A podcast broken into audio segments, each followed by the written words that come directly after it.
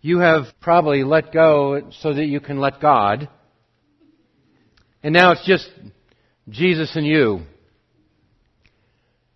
And if it's that, if that's the case for you, it's, it's likely that, or possible, that your Christianity has become distilled to a few cliches because, after all, God, you know, can be your co-pilot. And if something bad happens, all things work together for good because when God, you know, closes the door, He opens the window.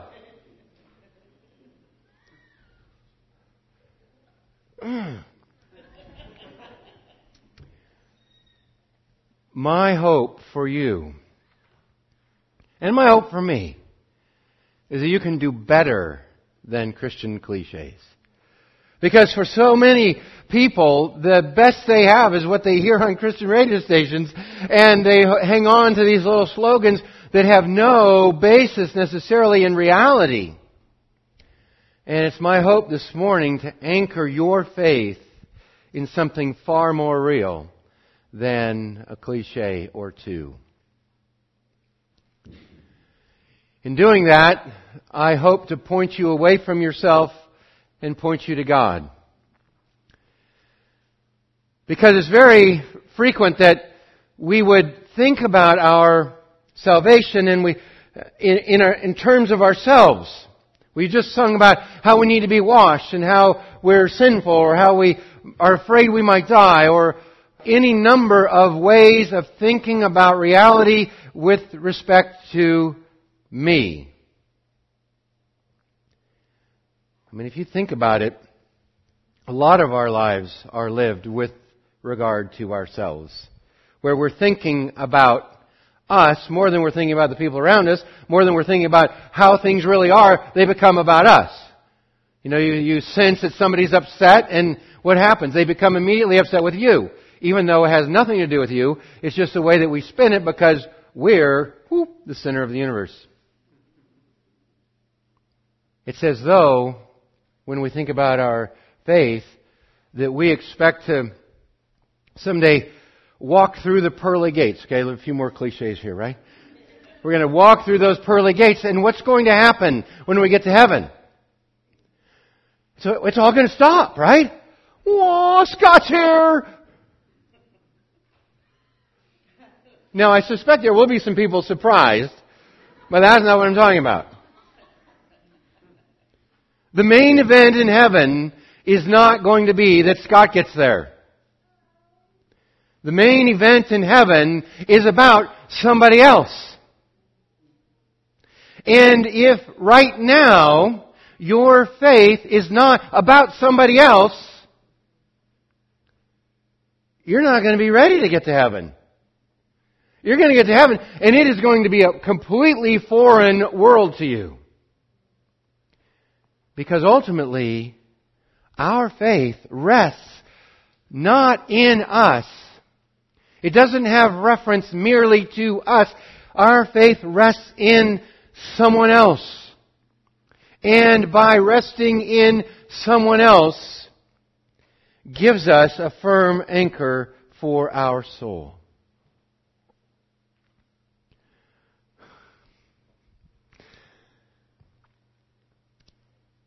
I have given my life that you, church, might delight in God. New Life Church, the passion of New Life Church is that we all would come to delight ourselves in God, which means we love Him for who He is. He is objectively delightful. It's beyond what happens to me and how I feel. And if you think about that, it's that same is true with the people in your life. Okay? I mean, God is categorically different, but just for the sake of illustration, pick somebody who isn't. Okay? Say the people in your life, your family, people you love.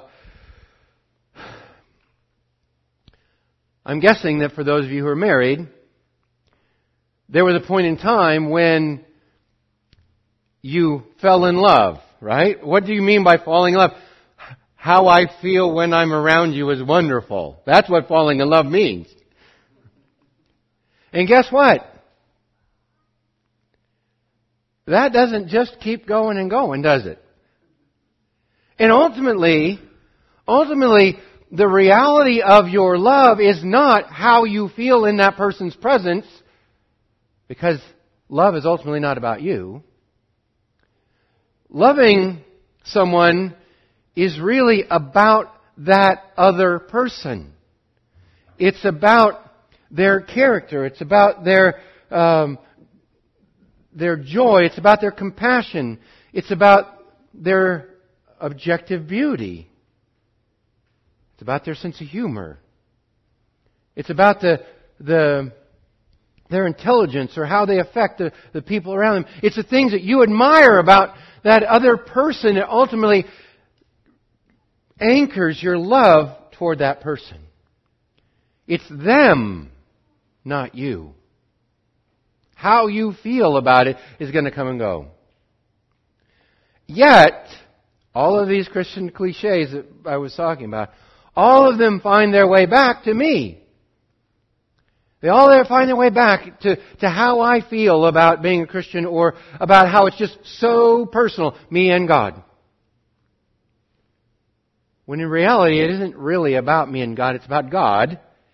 And He, by His grace, includes me in what is real about Him. And so my,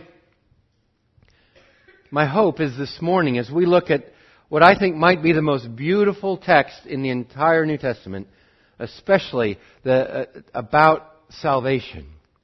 That you will see that ultimately what is here gives you reason to love God. It provides for you, it provides for you this rock, an object of your faith that is worth believing in. And so I'm going to invite you to turn in your Bibles to Romans chapter 3. In Romans chapter 3, we're going to see uh, that salvation is not so much about us as it is about God. Now, it is about us, and it does connect to us in the same kind of a way that a tree connects to a forest to get the big picture, this is what I want to do this morning, give you the big picture, and then next week come back and enjoy what that means for the tree. But I want to give you the big picture of the forest this morning by looking at Romans chapter uh, 3, beginning in verse 21. But now the righteousness of God has been manifested apart from the law, although the law and the prophets bear witness to it the righteousness of God through faith in Jesus Christ for all who believe. For there is no distinction. For all have sinned and fall short of the glory of God and are justified by His grace as a gift. Through the redemption that is in Christ Jesus, whom God put forward as a propitiation by His blood to be received by faith. This was to show God's righteousness because in His divine forbearance, he had passed over former sins. It was to show his righteousness at the present time, so that he might be just and the justifier of the one who has faith in Jesus. so my goal this morning is to show you the beauty of God as manifest in the person of Christ in order to save those who believe. Now make no, make no mistake, what, I, what I'm hoping to put on display for you this morning is something that has eternal and infinite benefit for you if you grab onto it by faith. If you believe it, it'll make all the difference for you. So, I'm not going to press you to make this about you. But don't forget to. Don't stop short. Don't say, oh yes, that's, that's great theology. It's not great theology, except that that great theology means that God has done something wonderful for me. So good, get it all the way home here, but I want to make sure that you see it clearly before we get it all the way home. And so to make sure that you recognize, and it's not just me talking, right? That you recognize that this salvation is about God, we're going to highlight a few of the things that God says about your salvation. He says, first of all, in the very first phrase, but now the righteousness of God has been manifest. Meaning that the business of salvation is about God making evident, making clear His character. Now that, I mean, some of you might have never heard that before. When someone talks about salvation, talks about being forgiven of sins, being born again, any of those things, what so many of us hear is, oh, that's good for me. What I'm telling you is that the, what that means is that God is doing something uh, intentional to communicate His own character to you, to the world, to the uh, to all of heaven, so that we might see the righteousness of God.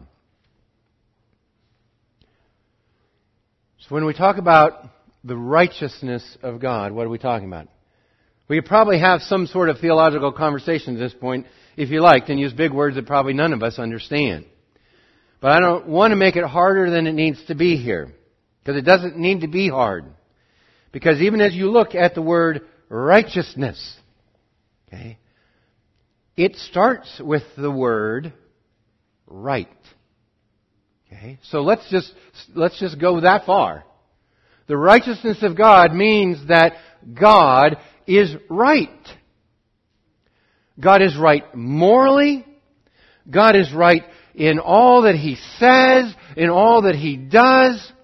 God is the one who is right. He sets the standard for rightness. And so his character is by nature right. And what he is doing in the person of Jesus and through the events that we celebrated last weekend with Good Friday and Easter, what he is doing there is he is showing that he is right.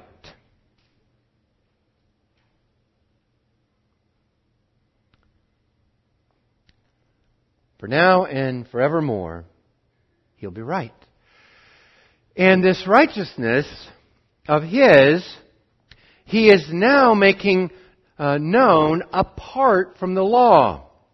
So what you have on your laps, what every um, Jewish person who received, who was part of the church that received this letter in Rome, what they had on their laps was the Old Testament scriptures, the law, which Deuteronomy 4 says does make known the righteousness of God.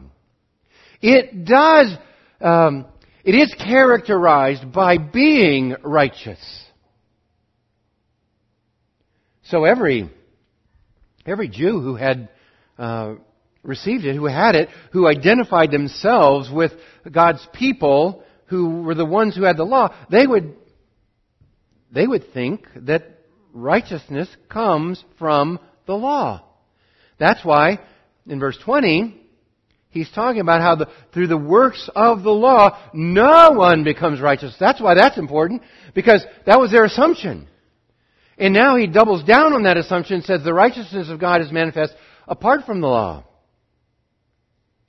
There's something beyond the law that's right. Now, don't make a mistake.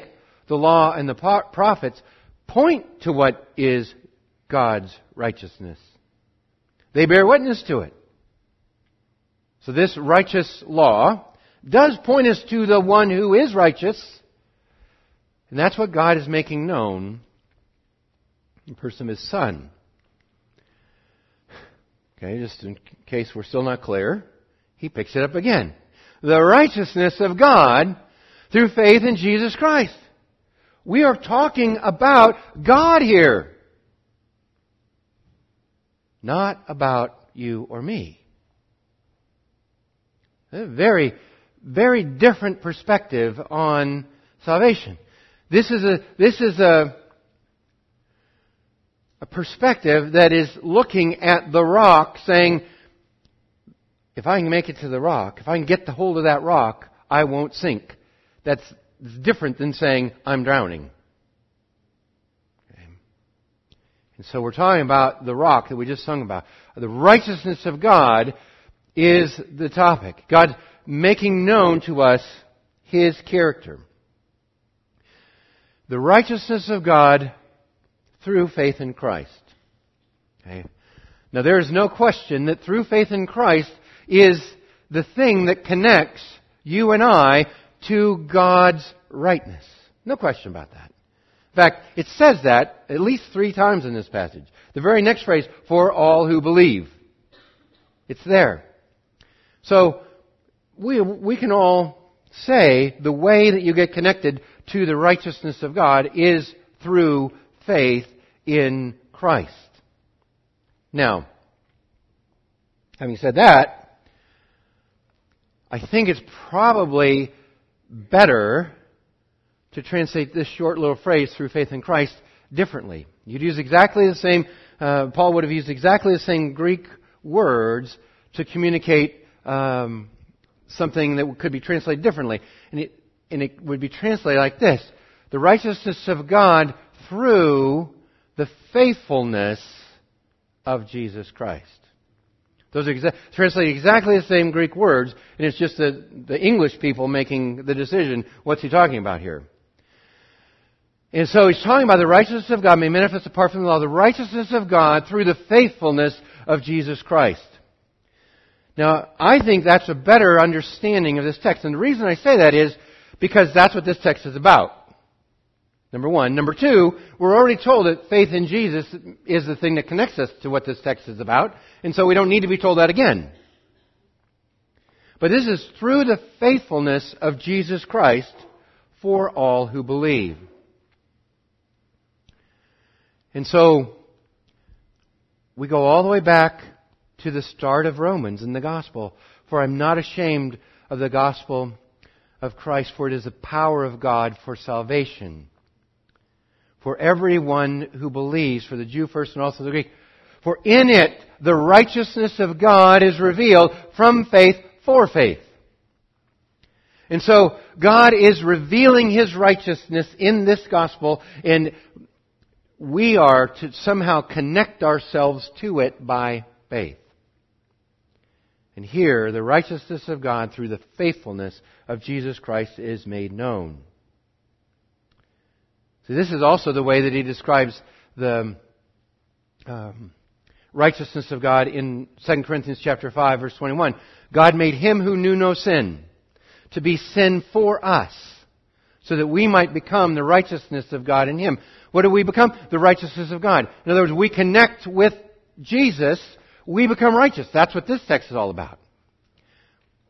How does that happen? That happens when, because Jesus was without sin. So God made him who knew no sin to be sin.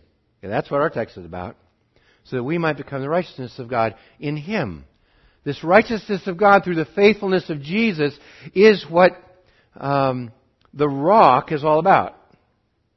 It's what the center of salvation is all about. So that Jesus has done all that God demands in the law. Jesus has done all of the right actions, said all the right words, done all the right thoughts, so that His rightness, or His righteousness, can be granted to everyone who believes in him so that the righteousness of God through the faithfulness of Jesus Christ is for all who believe.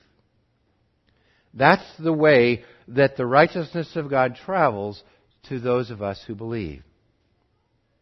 Is God's character made known in the person of Jesus, who perfectly fulfilled all of God's righteousness, so that when we believe, his righteousness is accounted for us.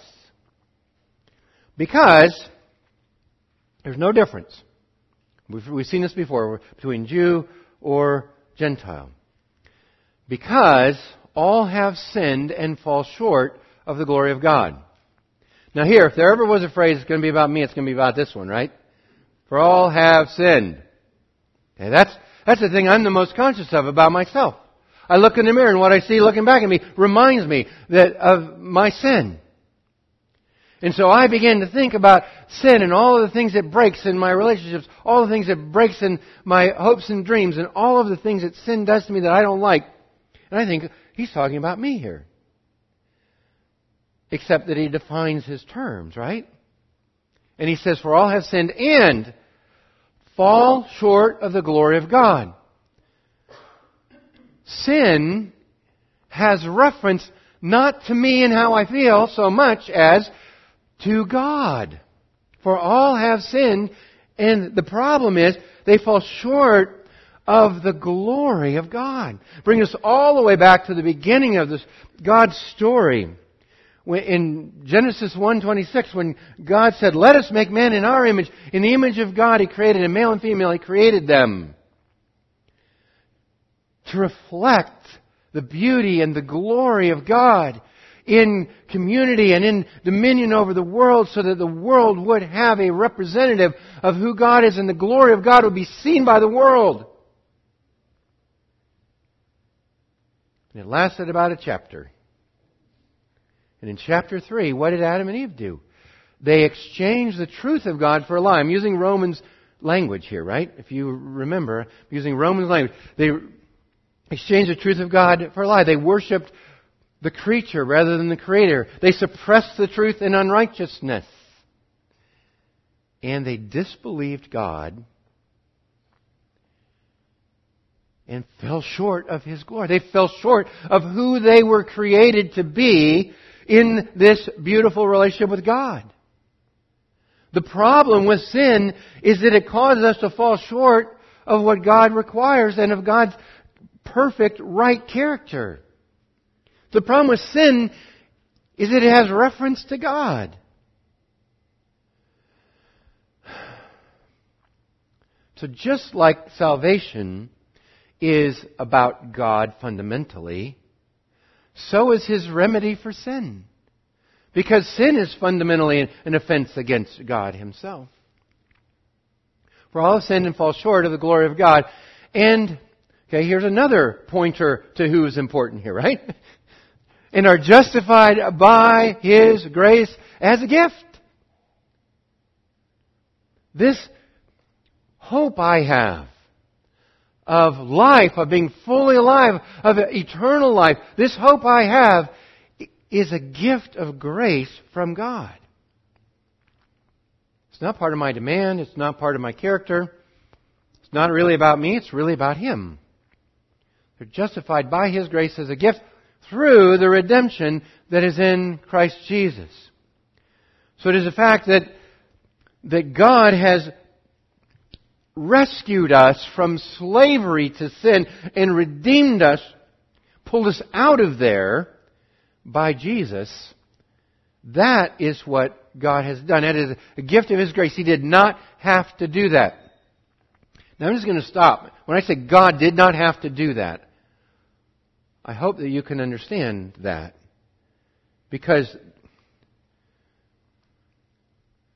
one of the things that makes me crazy is the way that people view God. And I, uh, I do way too many funerals. Okay? And the reality is, all of us will have one one day. But what happens too often is that people conceive of God as this, this, this um, heavenly grandfather who invites everyone onto his lap and gives them chiclets and candy. And what he does is he just sort of um, winks at his grandkids and says, you know what, boys will be boys, no big deal. They don't really recognize that God's character requires a different action than this Santa Claus looking grandfather's character requires. And so people hope that they're going to get to heaven then having not thought at all about Jesus, having completely dismissed him or ignored him, they hope that somehow they'll get up there and their grandfather in the sky is going to offer them some kind of eternal chiclet. And you know what? That they are in trouble. Because God is different than that. And in order to, in order for God to remain right and redeem sinful people from their sin, he had to do something and he put forward, again, notice God's action. God put forward. He took the initiative. He solved the problem. He pursued us. He put forward Jesus Christ as a propitiation by His blood. The person of Jesus is a propitiation. And that is a word that you'll probably never use, and you won't even find on, um, uh, may not even be able to find in a dictionary. Who knows? But uh, put forward as a propitiation. Propitiation means the satisfaction of wrath. And see, one of the ways you're going you're to get, and I'm going to talk a lot about this next week, you're going to understand if you really believe this, is what you think you need to do if you think God's angry with you. But that's next week when we look more at the tree than the forest. But see, most of us do perceive that God is angry with us because of our sin. And what has to happen? God, it says, put Jesus forward to satisfy that wrath. So that we don't have to worry about God's anger any longer. God satisfied his wrath through the blood of Jesus. And you connect to that, that counts for you when you believe by faith. It's received by faith. And then it says, why, why, did he, why did he try and solve this sin problem by taking his wrath out on Jesus instead of you? In order to show that he's right. We're back to the main theme again. So that God's character is on display in the cross of Jesus. And why does God's character need to be on display? Because God's character would otherwise be compromised. And this, this is the part, this is the part that I think way too many people miss when they hope they're going to get to heaven apart from Jesus. It's because God's character was compromised if he was simply patient with people. If he simply let their sin go with no consequences, his character would be compromised. If he was forbearant with them for no reason. But again, I want you to, I just want you to see before I start talking about the, the, the place this puts God, I want you to see that the issue again is God's character. Now, I mean, and this is sort of the, you might say, the, the good side of his character, right? It's all good. But this is the one we perceive to be good. We, we, we're not too sure about his righteousness and his holiness and all of that. But we got this other side of his character that's love and mercy and, well, to use this word, forbearance. That's good. We like forbearance. But his forbearance poses a problem for his righteousness. And all of a sudden we recognize God is different than us. God is bigger than us. God remains right and forbearant at the same time. He passed, the problem with his forbearance is that he passed over the former sins. I don't know if you've ever given any thought to the fact, or to the, to the question of how might Abraham be in heaven? Well, Abraham was, well, he was the father of the Jews, right? He, of course, he gets, really? He's the one who, you know, lied about his wife being his sister and blah, you know, blah, blah, blah. I mean, he just, uh, he's crazy. So was Jacob.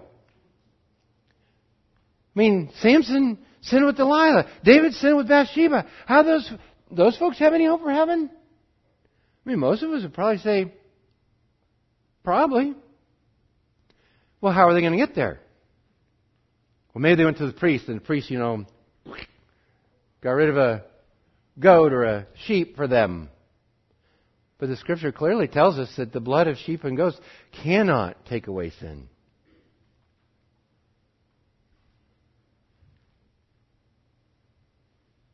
God passed over their sin. On what grounds did God pass over their sin? On the, on the, on the grounds that he somehow lowered the standard for them because they were favorites? Because he liked them? See, most of us, most of us are a little unclear on this. This is the problem. If God lowers the standard in one spot, then God has compromised, and God has compromised His rightness to, to compensate for our wrongness. And He's come over here. But what the cross of Jesus tells us is that God's righteousness remains firm and God has corrected our wrongness by making us right through the faithfulness of Jesus. Jesus' rightness is granted to us, and we are adjusted, you might say, to being right. Because if not, he just simply passes over it, and it's a problem for him. But again, he wanted to put Jesus forward to show his righteousness at the present time. This isn't merely to, to, to make heaven wonderful in the future time. This is so that everyone sees and they're clear at each funeral service that the hope of the deceased person is firmly planted in the substitutionary death of Jesus so that Jesus took the wrath of God so that the, the person that passed away in this case is free from that wrath. That's where hope comes from. It doesn't come from a wish that people might end up in a better place. It comes from God maintaining His rightness by putting His Son on the cross as a propitiation for our sins to rescue us from the just penalty of those sins. In fact, here's his character again so that he might be just and the justifier the one who believes. What's at stake here? The character of God. And he has to have, there has to be two, you know, effects here of the cross. One effect is that God remains right or just. Okay, right and just, righteousness and justification or justify, all these words that you see swirling around these pages, they all come from the same idea, and that is to be made right so that God might be right. And he might be the one who makes others right through faith in Jesus. He might be just and the justifier. Because he doesn't, he doesn't want to be just one or the other. If he were just one or the other, he couldn't be one or the other. See, that's, that's the thing. If he compromises his rightness to save, he loses his ability to save. If he only remains right, then he is that fearful, vindictive, um, frightening, wrathful God that we fear and he doesn't save. But he does both. He, by putting Jesus forth as our substitute on a cross, judging our sin on him instead of us, he is a just, he is just and he is the justifier of the one who has faith in Jesus. It has been my goal this morning to focus exclusively, really, on the character of God made manifest in the gift of His Son. That God is able to save because God remains right through the faithfulness of Jesus, who, when we are united to Him in His faithfulness by faith, we are made right. And so it is the rightness of God that saves us. That's what I've tried to show you. Because that's the rock. That's, that's the thing that doesn't sink or break. That's where you do not perish if you hang on to it. But I don't want you to miss.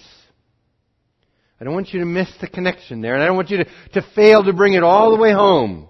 Because all the way home is simply this He is the justifier of the one who has. If you say, you know what, I get it. I see how, how God can save me through Jesus, so I trust Him to do that, apart from the law. If you will do that, He will save you. And He can save you.